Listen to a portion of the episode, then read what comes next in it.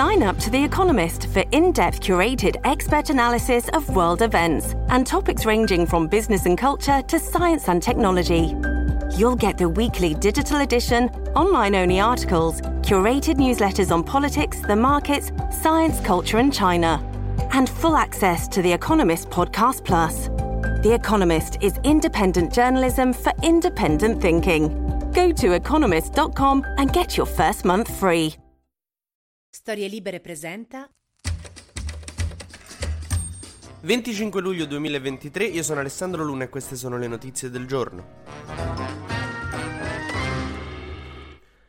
La Spagna si risveglia in hangover dopo il risultato abbastanza ambiguo delle elezioni che ci sono state domenica. Il capo dei popolari Feijó, che doveva stravincere, invece si è ritrovato tra le mani questo mezzo pareggio, sta tutto in botta, insomma. Sembra tipo il Brasile che arriva in finale di Coppa del Mondo con il San Marino ai rigori, che per carità, sì no, magari ce la fa, però capisci che vedi tutti i giocatori sotto shock. Il problema è che lui è andato anche bene, solo che gli sono andati malissimo i fasci con cui si era alleato. Che lì, eh, cioè, diciamo che i fasci fanno un po' così, considera che a un certo punto avevano detto che aiutavano Hitler a fare la guerra. Cioè, fatto più casino che se stavamo a, f- a farsi i cavoli nostri. Certo, dopo cento anni ancora non aver capito che come alleati i fasci sono deludenti. Comunque Feggiocci proverà a formare questo governo. Adesso deve trovare, mm, insomma, il modo di tenere in piedi la maggioranza che è molto limitata, anzi non, non c'è sta proprio. Ma ci proverà anche Sanchez, premier uscente, capo dei socialisti, che adesso deve cercare l'appoggio dei catalani, degli indipendentisti catalani, che sono odiatissimi a destra, quindi in teoria dovrebbe essere molto facile la cosa, no? Perché i catalani comunque sinistra. C'è un piccolo problema che il leader di questo partito dei catalani è leggermente in esilio.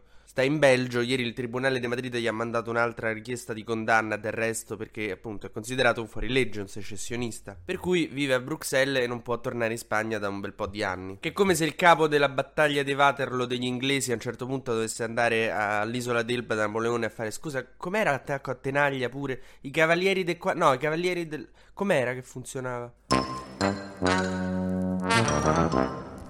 Ma queste elezioni in Spagna hanno anche degli effetti eh, abbastanza chiari sull'Europa, perché insomma c'era tutto un gioco di alleanze che dipendeva da queste elezioni, tra le altre cose. In particolare va abbastanza in fumo il piano di Giorgia Meloni di, eh, diciamo, allora, partiamo dall'inizio. Eh, in Europa adesso c'è una maggioranza di centro, destra e sinistra, insomma, de centro. Meloni voleva portarla un po' a destra facendo entrare i conservatori e lasciando un po' da parte i socialisti. Però sto piano malefico poteva andare in porto se poi poi i conservatori te performavano. Cioè, se, se, l'analisi della sconfitta a questi fasci spagnoli gliela dovesse fare un allenatore di MMA romano, gli direbbe: Bello il saluto romano, bello nega i diritti alle donne, però non mi avete performato. Cioè, voi mi dovete entrare con testa sul ring. Ecco, dall'altro lato, poi la sinistra fa la solita cosa che fa quando la sinistra vince in un comune dell'Alsazia. Eh, a un certo punto annunciano che la sinistra è rinata e che questo vuol dire che adesso, infatti, Schlein dà un'intervista a Repubblica in cui dice: Nel PD ora c'è speranza. Dopo che io non capisco come fate a confondere Belluno e Saragozza, però.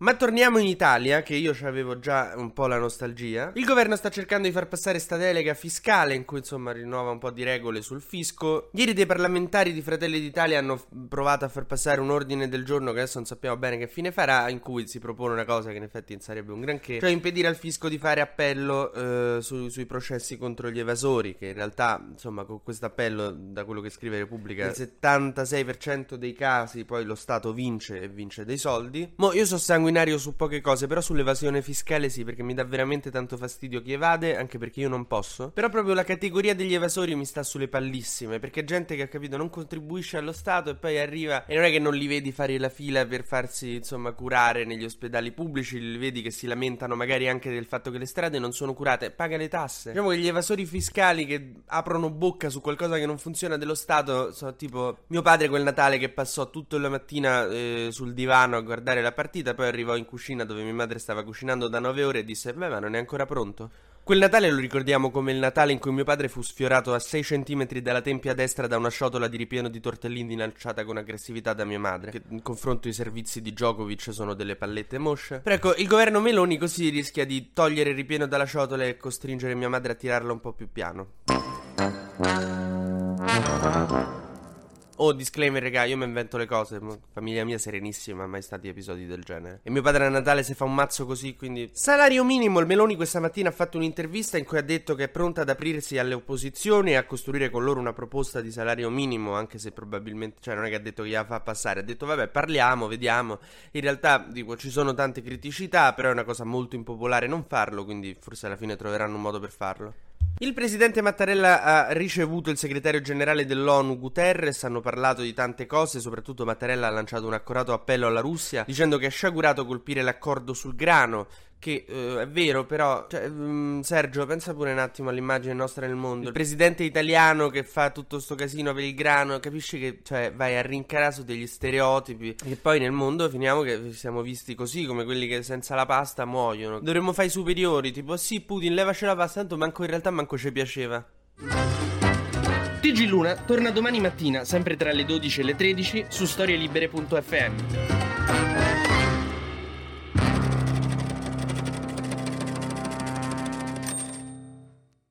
Una produzione storielibere.fm di Gianandrea Cerone e Rossana De Michele. Coordinamento editoriale Guido Guenci.